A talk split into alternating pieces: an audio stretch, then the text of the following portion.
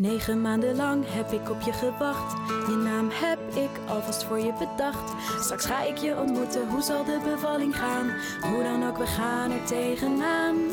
Ieders ervaring is uniek en speciaal. Elke bevalling een eigen verhaal. Zwanger zijn en bevallen wordt door veel ouders beschreven als een van de meest indrukwekkende momenten uit hun leven. Als verloskundigen vinden we dat die verhalen een platform verdienen. Om anderen te inspireren en ervaringen te delen. Daarom hoor je vandaag het verhaal van. Marjoke, de moeder van Babette. Dat is mijn dochtertje van drie. En getrouwd met Jeroen. Wij zijn eh, nu acht jaar samen. En wij wisten eigenlijk heel snel al wel dat wij eh, graag kindjes wilden samen. Ik was al 30 toen wij elkaar ontmoetten. Mijn man is vier jaar jonger. En ik wist ook al dat ik PCOS heb. En dat het daarom wel eens lastig uh, kan worden. En PCOS is een syndroom waardoor mijn ijsprong heel onregelmatig is. En ik heb ook wel eens een hele periode van bijna drie jaar gehad dat ik niet ongesteld werd. Dus eigenlijk ook geen cyclus had. Dus nou, we wisten al wel dat het misschien wel eens lastig kon worden. En toen wij ongeveer een jaar samen waren, denk ik, toen ben ik naar de huisarts gegaan. En toen legde ik het gewoon aan haar voor van, joh, wij willen graag kinderen. Niet per se nu al, maar wat zou jij adviseren? En zij zei toen van, uh, nou, dan moet je eigenlijk maar gewoon gaan beginnen. Want je weet niet hoe lang het duurt en hoe ouder je wordt, hoe lastiger het gaat worden. Dus uh, begin maar gewoon. Ja, en dat hebben we toen gedaan. En toen hadden we dus, die, die kinderwens was nog niet super dringend of zo. Maar we dachten, ja, nou ja, we willen het wel, dus laat het maar proberen. Je hebt eigenlijk geen idee waar je aan gaat beginnen. Uh, maar goed, wij gingen naar het ziekenhuis. Uh, daar hadden we gezegd van, nou, we hebben al een half jaar uh, geprobeerd. We hadden eigenlijk sowieso nooit echt voorbehoedsmiddelen gebruikt, omdat ik toch al wist van ik ga, ik ga echt niet natuurlijk zwanger worden.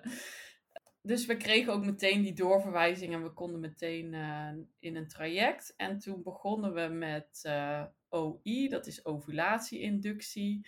Uh, toen kreeg ik een medicijn waardoor ik dus een ovulatie zou krijgen. Oh, en dat, nou, dat vond ik echt troep, dat spul. Ik had heel veel bijwerkingen van. Ik voelde me helemaal niet goed en ik was super chagrijnig. En in die tijd dat ik die pillen slikte uh, voor de ijsprong, was ik ook uh, ja, echt niet te genieten. Maar toen, weet je, je doet dat dan voor het eerst en die eerste paar maanden en dan heb je geen idee. Maar later kom je er dan dus achter, oh, dat komt door die pillen. Maar Jeroen en ik hadden ook onwijs veel ruzie en uh, nou, ik kon gewoon niks hebben. Echt, dat was verschrikkelijk. En op een gegeven moment, na, nou ja, denk wel na zes maanden of zo, toen kwamen we erachter, oké, dat komt door die pillen. Vanaf dag drie mag hij alleen nog maar ja en amen tegen mij zeggen. En alleen maar lief doen, want anders krijgen we ruzie. Dus het vraagt ook wel echt wat van je relatie. Dan hebben we een hele tijd dat, die ovulatie-inductie gedaan. En dan ging je gewoon zelf seks hebben, zeg maar, in de hoop dat er dan uh, uh, een zwangerschap zou optreden. Maar tussendoor moest ik steeds naar het ziekenhuis. Dan gingen ze kijken of er een follikel groeit. Dus dat er een ijsprong aan zat te komen. En ze meten mijn baarmoederslijmvlies. Maar dat medicijn heeft dan van de ene kant de werking dat het een, een ijsprong oproept. En van de andere kant uh, remt het de groei van je baarmoederslijmvlies. Dus het was iedere keer net dik genoeg. Ze zeggen dan, nou, het beste is 10 of meer. En ik zat, oh ja, en maar minstens 6. En het was iedere keer 6. Dat gaf ook niet echt veel vertrouwen. Voor mij was het traject extra lastig, omdat ik als kind seksueel misbruikt ben. Best wel heftig. Eh, gedurende een lange tijd van uh, ja, 2,5 jaar. En dat begon dan vanaf mijn tiende ongeveer. In die tijd van het misbruik had ik heel erg het gevoel van ik heb niks te zeggen over mijn lichaam en er wordt maar gewoon gedaan wat een ander wil. En in dat traject had ik weer datzelfde gevoel dat ik totaal de controle over mijn lichaam en wat daarmee gebeurde kwijt was. Want in zo'n traject gaat het eigenlijk ook alleen maar over ja, je vagina en je, je, je onderkant, zeg maar. Daar ligt de focus op. En helemaal niet zo op hoe het met mij als persoon gaat. Want als je dan naar het ziekenhuis gaat, dan, en zeker die, uh, als je dan gewoon voor een echo kwam, dan stond je met vijf minuten weer buiten. En dan, maar ja, ik, moest toch iedere keer een inwendige echo. Want het kan niet met zo'n echo die ze dan op je buik doen. Dat moet dan met zo'n inwendige echo.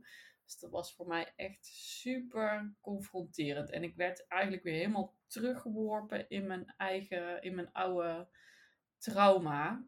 Terwijl ik heel veel therapie daarvoor heb gehad en echt wel het gevoel had dat ik dat verwerkt had. Heb, had. Maar door dat traject en omdat je iedere keer en soms wel meerdere keren per week zo'n uh, inwendige echo moest, was echt uh, ja, voor mij heel uh, zwaar.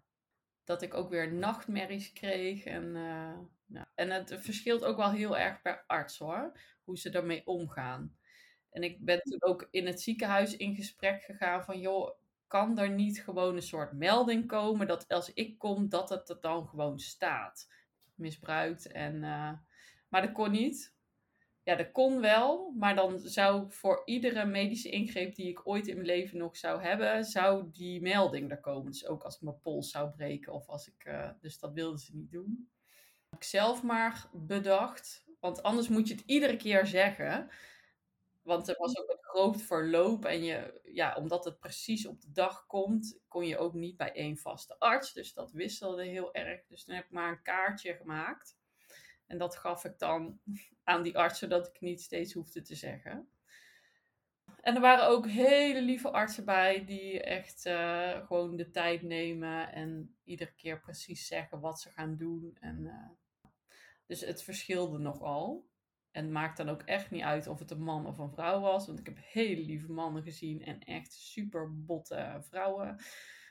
Maar goed, met die ovulatie-inductie is het dus niet gelukt. We werden niet zwanger daarvan. Dus toen gingen we over op, nou dan heb ik nog steeds die ovulatie-inductie, maar dan met IUI.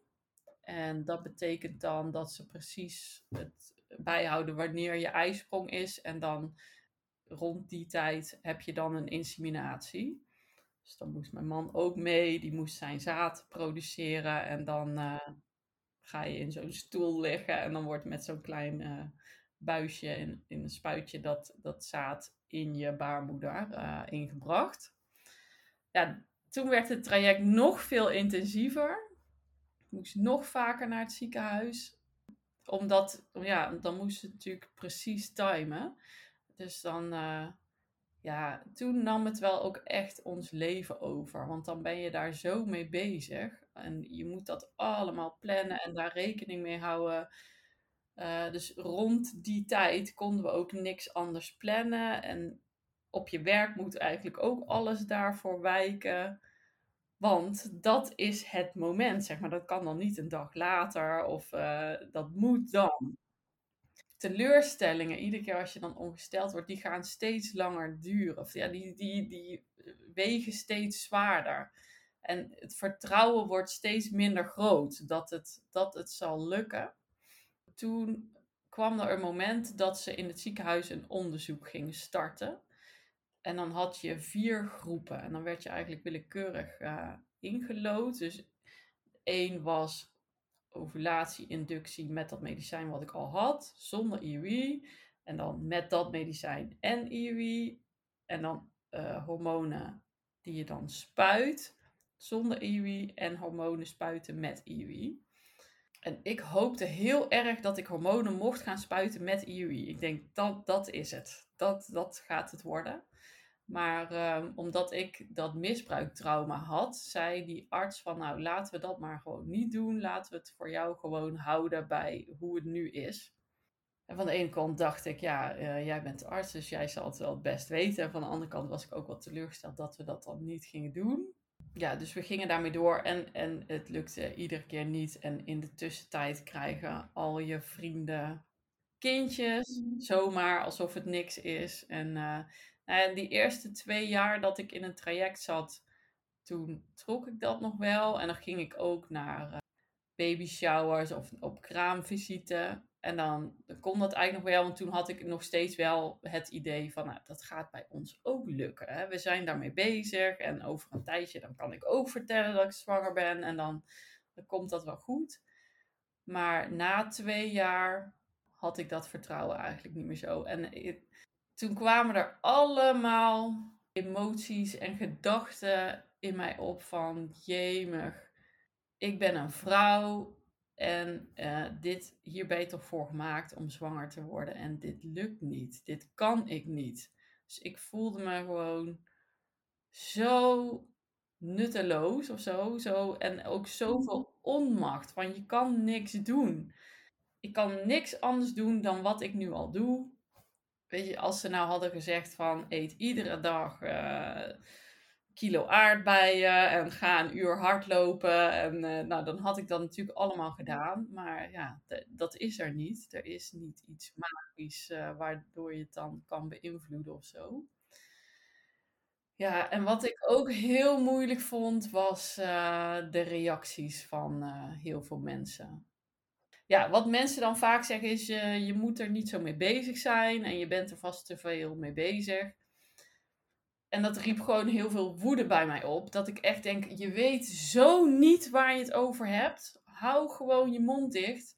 Als jij toch gewoon eens iedere dag pillen moet slikken en uh, iedere maand een paar keer per week naar het ziekenhuis moet en dat allemaal precies moet plannen. Je moet daarmee bezig zijn. Je kan daar niet, niet mee bezig zijn, want dan vergeet je die pillen of dan. Dat kan niet. en daar werd ik ook echt wanhopig van. En ook en wat mensen dan ook vaak doen is, ja, maar ik ken iemand en die zat, en dan krijg je zo'n verhaal van dat iemand ook in een traject zat en wat ze dan allemaal gedaan hadden of niet. En dan dat het dan lukte. Dan dacht ik, ja, wat moet ik daarmee? Wat moet, jij kent iemand. Terwijl het eigenlijk het enige wat je wil horen is van, jemig, wat heftig. Wat heftig voor je. En ik hoop dat het lukt of zo. Of, uh, of dat iemand gewoon niks zegt en luistert naar wat ik op dat moment wil vertellen. En wat mensen ook vaak niet snappen is, zeg maar, het moment waarop je zoiets vraagt. Dat bepaalt ook hoe ik erop ga reageren. Je kan niet zomaar in de supermarkt even vragen of zo van, uh, oh ja, en uh, is het nog gelukt? Ja, nou, zie je mij met een kind? Heb ik een dikke buik? Nee, het is niet gelukt.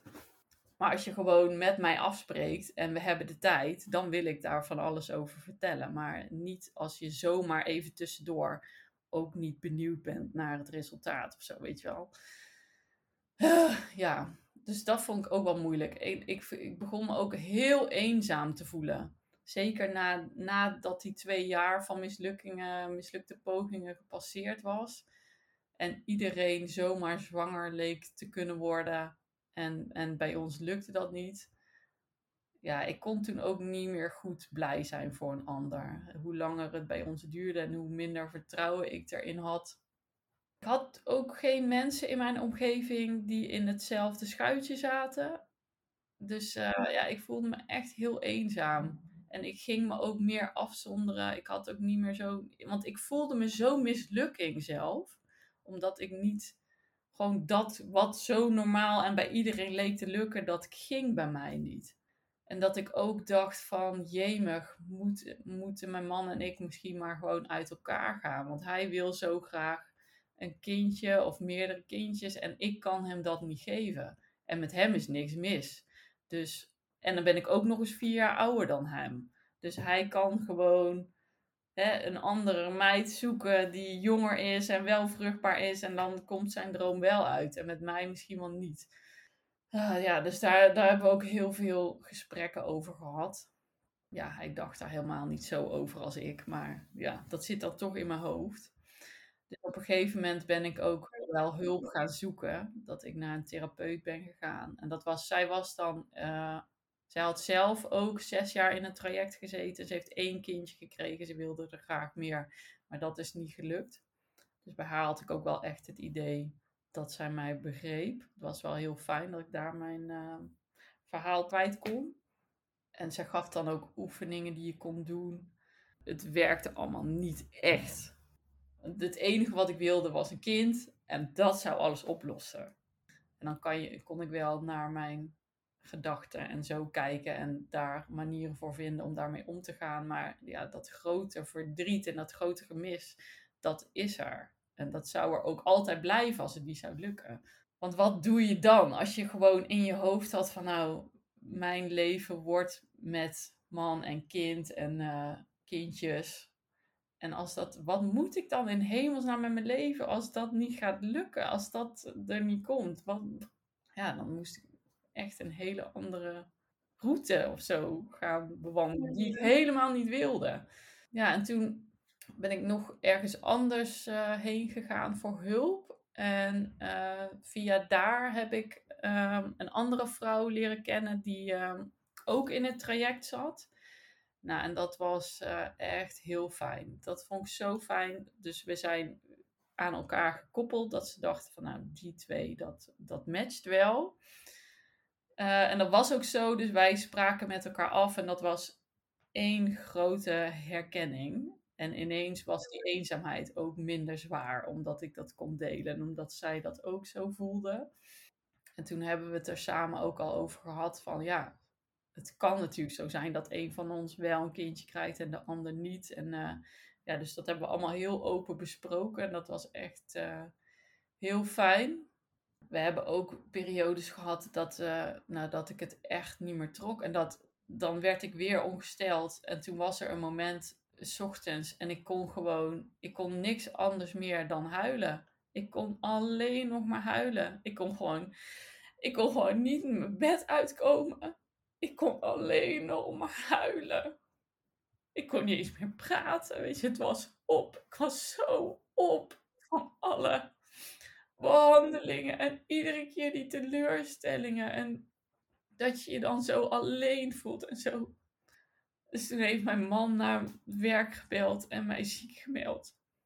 En gelukkig heb ik een hele lieve baas die zelf ook in een traject heeft gezeten. En zij begreep Weet je, ik hoef ook niks uit te leggen. Ze zegt gewoon, blijf lekker thuis.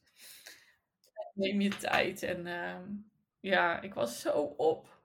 Want het, het is zo intensief als je gewoon iedere maand ga je weer door al die emoties. Dat je denkt van, oh, weet je wel, nu gaat het lukken. En dan na je ijsprong, dan, dan is er, dan heb je dus die twee weken, die wachtweken. En dat is dan, dan denk je bij alles wat je voelt in je lichaam van, oh weet je, dit heb ik nog nooit eerder gevoeld. Dus nu is het misschien wel gelukt. En dan ging ik ook googlen, weet je wel, wat, wat dan de, de symptomen kunnen zijn. En dan heb je van die online zwangerschapstesten op van allerlei sites. En die ging ik allemaal zitten doen. En was ik al helemaal dacht van, oh, nu, nu is het gelukt. Want nu voel ik dit. Of nu heb ik dit. En dat heb ik nog nooit eerder gehad. Ja, en dan werd je toch weer ongesteld. En soms werd ik ongesteld op mijn werk. En dan is het ook gewoon, die dagen zijn dan super spannend. Iedere keer als je naar de wc gaat, dan denk je, oh, laat nu niet, laat ik niet bloed hebben. Ja, en dan gebeurt het soms toch. Maar wij gingen maar door, weet je wel. Het was gewoon behandeling na behandeling na behandeling. Maar zo doen ze dat in het ziekenhuis ook. Soms dan haal je de medicijnen op. En dan krijg je meteen al voor de volgende maand ook al mee. Want dan, dat is handiger. Maar dan denk je van ja, ik wil helemaal niet dat ik volgende maand weer nodig heb. Ik wil gewoon dat het nu lukt. Maar dan heb je toch die pillen al. Dan krijg je Weet je wel, dan heb je zo'n echo of dan heb je die IUI, dan heb je die inseminatie gehad en dan krijg je al het recept mee voor de volgende maand. Maar dan ook zo het gevoel van, oh, zij hebben er ook helemaal geen vertrouwen in. Want krijg meteen al het volgende recept mee. En ik snap het allemaal wel, want dat is natuurlijk veel praktischer. Maar ja, dat hele emotionele stuk, ja, daar, daar wordt gewoon niet zoveel aandacht aan besteed toen ik dus die ochtend had dat ik gewoon alleen nog maar kon huilen, toen hebben we ook gezegd van we moeten gewoon stoppen. We moeten gewoon pauze nemen. En, uh... en van de ene kant is dat dan heel fijn, want dan hoef je even niet meer steeds naar het ziekenhuis en je hoeft niet die medicijnen te slikken. En van de andere kant voelt dat ook als allemaal gemiste kansen. Van ja, maar ja, misschien als we nu wel hadden gedaan, dan was het wel gelukt of zo. Dus, dus je hebt dan wel pauze, maar toch voelt dat dan ook weer niet zo. Je bent het er toch mee bezig. Nou, en toen, ja, we hebben dus. Tegenwoordig doen ze dat niet meer zo, zoals toen. Maar wij hebben vier jaar met een aantal pauzes in dat traject gezeten met ovulatie-inductie en IUI. Uh, zonder dat ik medicijnen ingespoten heb. Tegenwoordig gaan ze daar veel sneller op over, maar, maar bij ons niet. Nou, en toen waren die vier jaar voorbij en toen, uh, ik kon niet meer. Ik kon echt niet meer. Hoe groot mijn zwangerschaps, mijn kinderwens ook was. Ik dacht echt van, ik trek het gewoon niet meer. En mijn hele leven draait hierom. Ik heb alles on hold gezet. Want met het idee van, ja maar, nee, ik ga maar niet een andere baan zoeken. Of ik ga maar niet dit doen, want straks ben ik zwanger. En dan is dat niet handig. Of ik ga maar niet beginnen aan die opleiding, want straks ben ik zwanger en dan is dat niet handig. Dus ja, het voelde echt zo alsof mijn leven gewoon vier jaar lang stil had gestaan. En inmiddels was ik 34, 5, ja, 34. En ik dacht echt, nee ja. En dan zei ik ook tegen mijn man van, ja, ik kan niet meer, maar als jij graag kinderen wil en als je bij me weg wil gaan, dan snap ik dat. En mijn man zei van, uh, maar laten we dan nog, laten we IVF proberen. Want ik wil gewoon weten of er überhaupt bevruchting kan plaatsvinden. Nou, toen zijn we ook samen bij die therapeut geweest waar ik dan al was. En met die vriendin, wat inmiddels een vriendin was, die vrouw die ook in dat traject zat, heb ik het er veel over gehad. Zij had al allemaal IVF gedaan. En uh, nou, toen hebben we besloten van oké, nou dan doen we één keer IVF. En als dat niet werkt, dan, dan, is het, dan stop ik. Dan, uh, dan wil ik niet meer. Ik wil echt niet meer. Nou, toen gingen we IVF doen. En van die medicijnen voor die, voor die ovulatie, voor die ijsprong, had ik de hoogste dosis nodig. Dus toen dachten ze bij IVF, uh, dan zal je dat ook wel hebben, moeten hebben. Dus ik begon daaraan. Uh, met dat spuiten. Dan krijg je eerst prikles in het ziekenhuis. En dan moet je daar met een lege spuit zo in je buik. Moet je zo rond je navel proberen een vetrol uh, vast te pakken. En daar zet je dan je spuit in. Nou, dat vond ik allemaal niet zo spannend. Het, ging wel. En dan, krijg je, dan ga je naar het ziekenhuis en dan krijg je echt een hele tas met spuiten en medicijnen. En zo'n emmertje waar dan zo'n teken van chemisch afval op staat. Daar moet je al die spuiten dan in doen. Dus zo'n mega groot pakket aan, aan medicijnen krijg je dan mee. Ja, en toen gingen we daaraan beginnen. Met dat spuiten. En tot mijn grote verbazing had ik daar bijna geen bijwerkingen van. Ik vond het wel meevallen. Ja, dat spuiten dat ging allemaal wel goed. En dan op een gegeven moment moet je dan een echo. En toen zagen ze van, oeh, er groeien wel heel veel follicels, ei, eitjes. Ehm, dus toen hebben ze de medicatie weer teruggedraaid.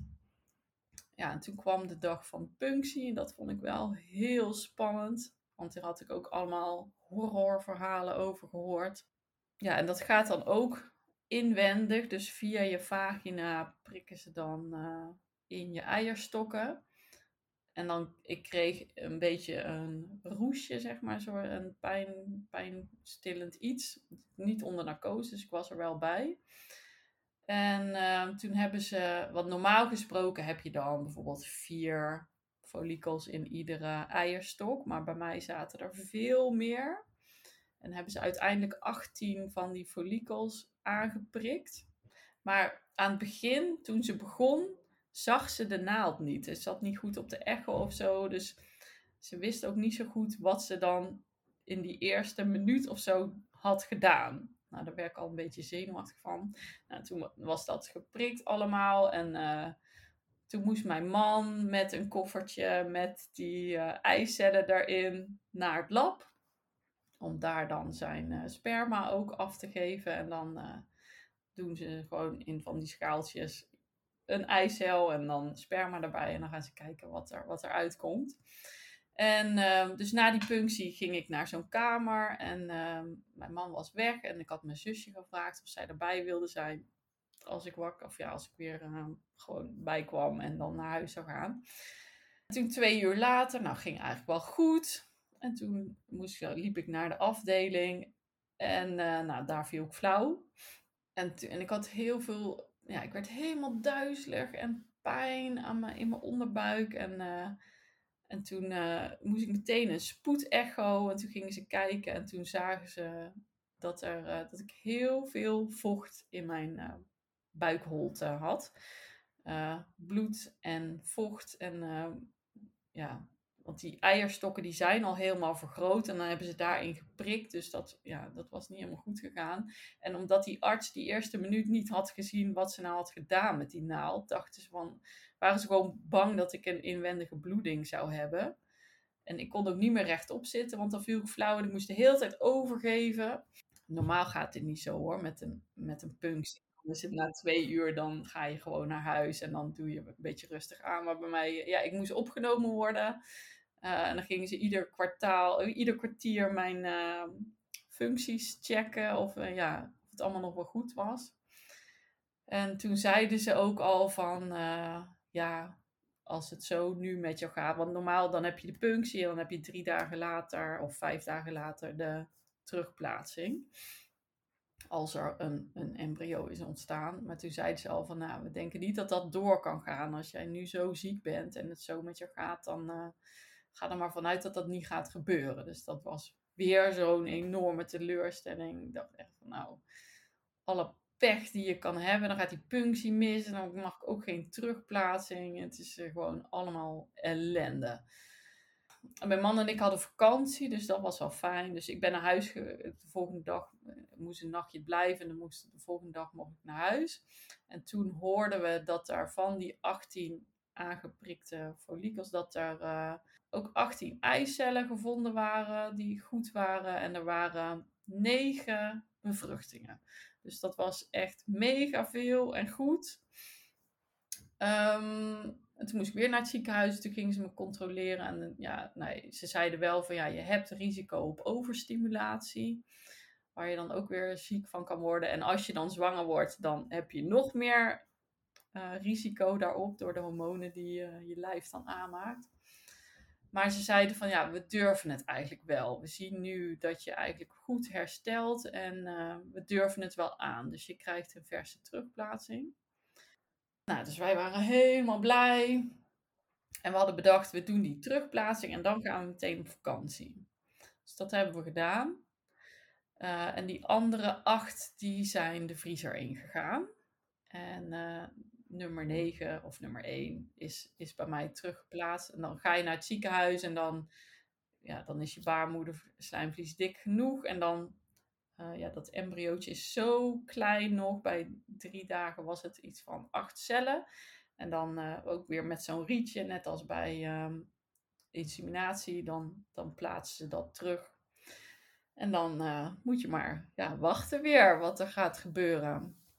En toen stonden wij op een camping in Polen. En ja, ik heb heel rustig aangedaan, omdat ik toch nog wel veel last had van die punctie. En dan ja, twee weken later mag je dan testen. Maar nou, zo lang kon we natuurlijk niet wachten. Dus wij hadden tien dagen later of zo, werd ik s ochtends om vijf uur wakker. En toen zei ik tegen man, kom, we gaan, we gaan testen, we gaan het doen.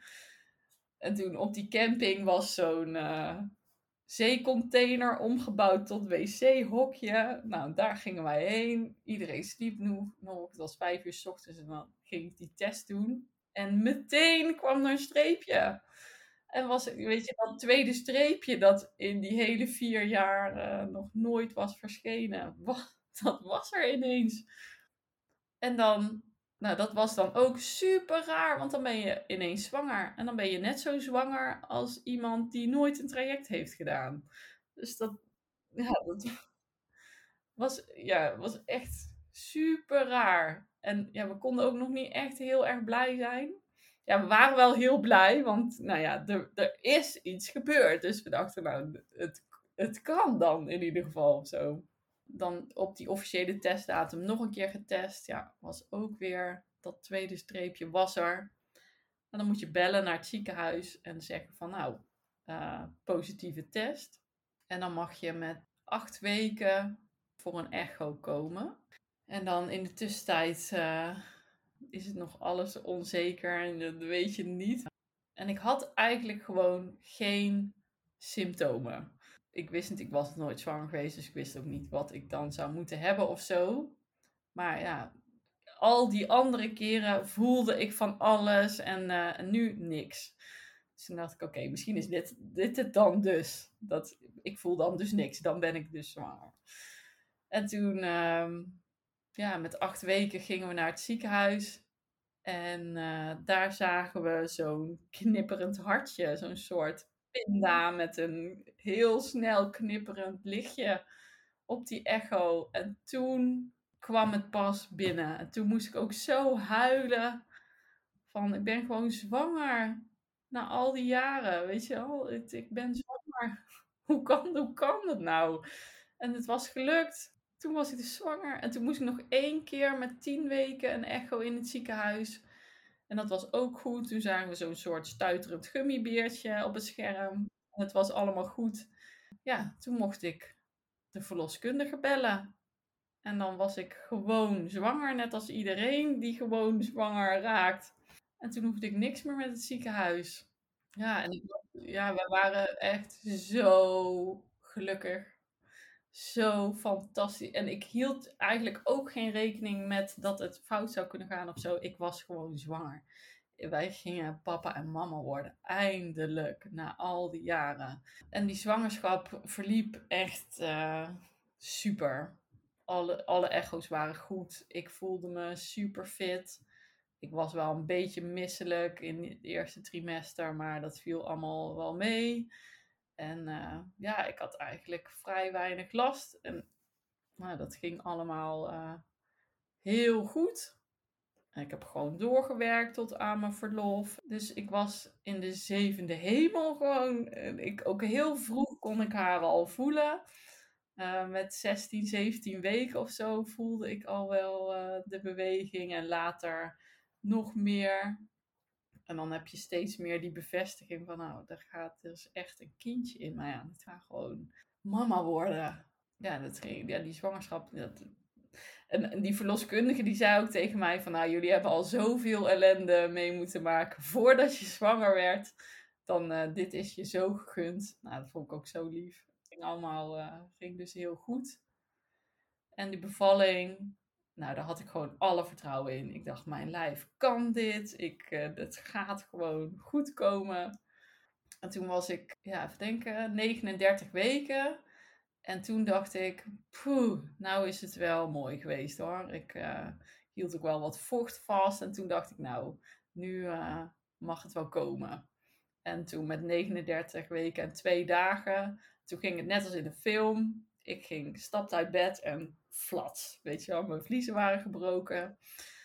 Toen heb ik mijn man nog laten slapen. En toen ben ik naar beneden gegaan. Toen dacht ik, ja, nu gaat het gebeuren. Nou ga ik gewoon, nu gaan we ons kindje ontmoeten. En ik had er al helemaal zin in. En uh, nou, mijn vliezen waren gebroken. Twee uur later kreeg ik mijn eerste wee. Dus nou, dat was ook perfect allemaal. En dat vruchtwater was gewoon helder. En toen uh, begonnen die weeën wat regelmatiger te komen. En toen heb ik mijn man wakker gemaakt. Ik zeg, uh, het gaat gebeuren. Hij helemaal... En hij had nog in zijn hoofd van... Uh, ja, maar ik heb toch nog een week, want hij moest voor zijn werk nog dingen doen. En toen, dus ik lag in bed, weeën te hebben. En hij met zijn laptop naast mij nog zijn laatste werkdingen afmaken nou, op een gegeven moment kwamen ze echt wel regelmatig. En toen ben ik onder de douche gaan staan. En toen hadden we dat getimed. En toen was dat dan een uur of zo. En dan mag je de verloskundige bellen. En die kwam. En toen had ik ook al mooi iets van 4, 5 uh, centimeter ontsluiting. Dus dat nou, ging allemaal volgens het boekje. Toen zijn we naar het geboortehuis uh, gegaan. En daar heb ik lekker in bad gelegen. En ik viel, iedere keer viel ik in slaap. En dan uh, werd ik wakker, ging ik even mijn wee opvangen en dan viel ik weer terug in slaap. Dus het was allemaal super ontspannen en lekker. Toen heb ik op baarkruk gezeten voor de laatste centimeter ontsluiting. En, eh, en ik had ook al gezegd van, nou, weet je, ik, die eerste verloskundige die had mij getoucheerd. En dat vond ik echt niet fijn met mijn hele trauma, zeg maar. Dus ik had ook aan, aan mijn verloskundige gevraagd, nou, liefste niet toucheren. En uh, nou, dat heeft ze daarna ook helemaal niet meer gedaan. Dan keek ze gewoon naar mij en dan vroeg ze of ik het kon omschrijven. En dan wist van, oké, dan zal je wel ongeveer zover zijn en zover. En dat ging allemaal super ontspannen. Nou, en op een gegeven moment had ik die 10 centimeter ontsluiting. En toen ben ik uh, op mijn knieën op het bed gaan zitten met dat hoofdeind zo omhoog. En daar ik dan op leunen. Dus op handen en knieën na 40 minuten persen was ze er. En uh, ja, ze was er. En, maar al nog tijdens het persen, zeg maar, toen ik nog aan bevallen was, toen zei mijn man van, ik zie het hoofdje en hij moest huilen. En toen begon mijn losse wolk ik heb ook gewoon tijdens die bevalling, als je dan zou moeten zeggen van hoeveel pijn heb ik ervaren van 0 tot 10, nou misschien 5 en soms een uitschieter naar 6, maar nee, het was gewoon toen is tijdens mijn bevalling is die roze wolk al begonnen en toen was ze er en ik kon alleen maar huilen van ik heb een kindje, ik heb een kindje, ik ben mama geworden, ik ben mama geworden. En ook toen ze er was, het ging allemaal super goed met haar ook. En ze deed het heel goed. En ik heb denk ik echt wel vier maanden of zo iedere avond bij mijn man een uur zitten huilen van... Uh, we hebben een kindje. We hebben gewoon een kindje gekregen. Ik kon het gewoon niet geloven dat het gelukt was. Dat ze er was. Ik was ja, gewoon zo dankbaar en zo zo intens gelukkig dat die wens toch nog uit was gekomen. Terwijl er zoveel momenten waren geweest dat ik niet meer kon en dat ik dacht van het gaat nooit meer gebeuren. Het was gelukt. Ze was er. Ja. En nu ben ik moeder. Ja, en inmiddels is ze drie en half. Ja, als ik ook zo terug. Maar het, zeg maar in die hele tijd van die vruchtbaarheidsbehandeling, ik heb me nog nooit zo ongelukkig gevoeld in mijn leven. Ik vond het zo zwaar. En, uh, maar op het moment dat zij er dan was, was het gewoon zo ver weg. En dan is het het allemaal waard geweest. Maar dat is het allermoeilijkste, vind ik, aan zo'n vruchtbaarheidstraject. Dat je gewoon, je weet het niet. Je weet nooit of het gaat lukken. En als ze hadden gezegd van je moet vier jaar dit doen en dan komt er een kindje, dan had ik het allemaal gedaan. En als ze hadden gezegd je moet het zes jaar doen en dan komt er een kindje, dan had ik dat ook gedaan. Maar je weet het niet. Je weet niet of je dit doet voor straks een kindje aan het eind. Want die vriendin van mij, die ik dus toen wij samen in het traject zaten ontmoet heb, zij, zij is niet moeder geworden. En zij heeft alle behandelingen gehad en de, weet je wat, uitbehandeld. En zij heeft moeten accepteren dat het niet uh, is gelukt. Dat kan ook. Want je, je weet het gewoon niet. Je weet het niet. Maar wij hebben het grote geluk gehad dat het wel goed is gegaan. Je luisterde naar dit bijzondere en inspirerende verhaal van Marjoke, die over haar vruchtbaarheidsbehandelingen vertelde en de periode daarna. Mocht je ook je verhaal willen delen, kan dat op onze social media kanalen of deel het op vrija.nl waar je veel lotgenoten contact kunt vinden. Voor nu bedankt voor het luisteren en tot de volgende keer.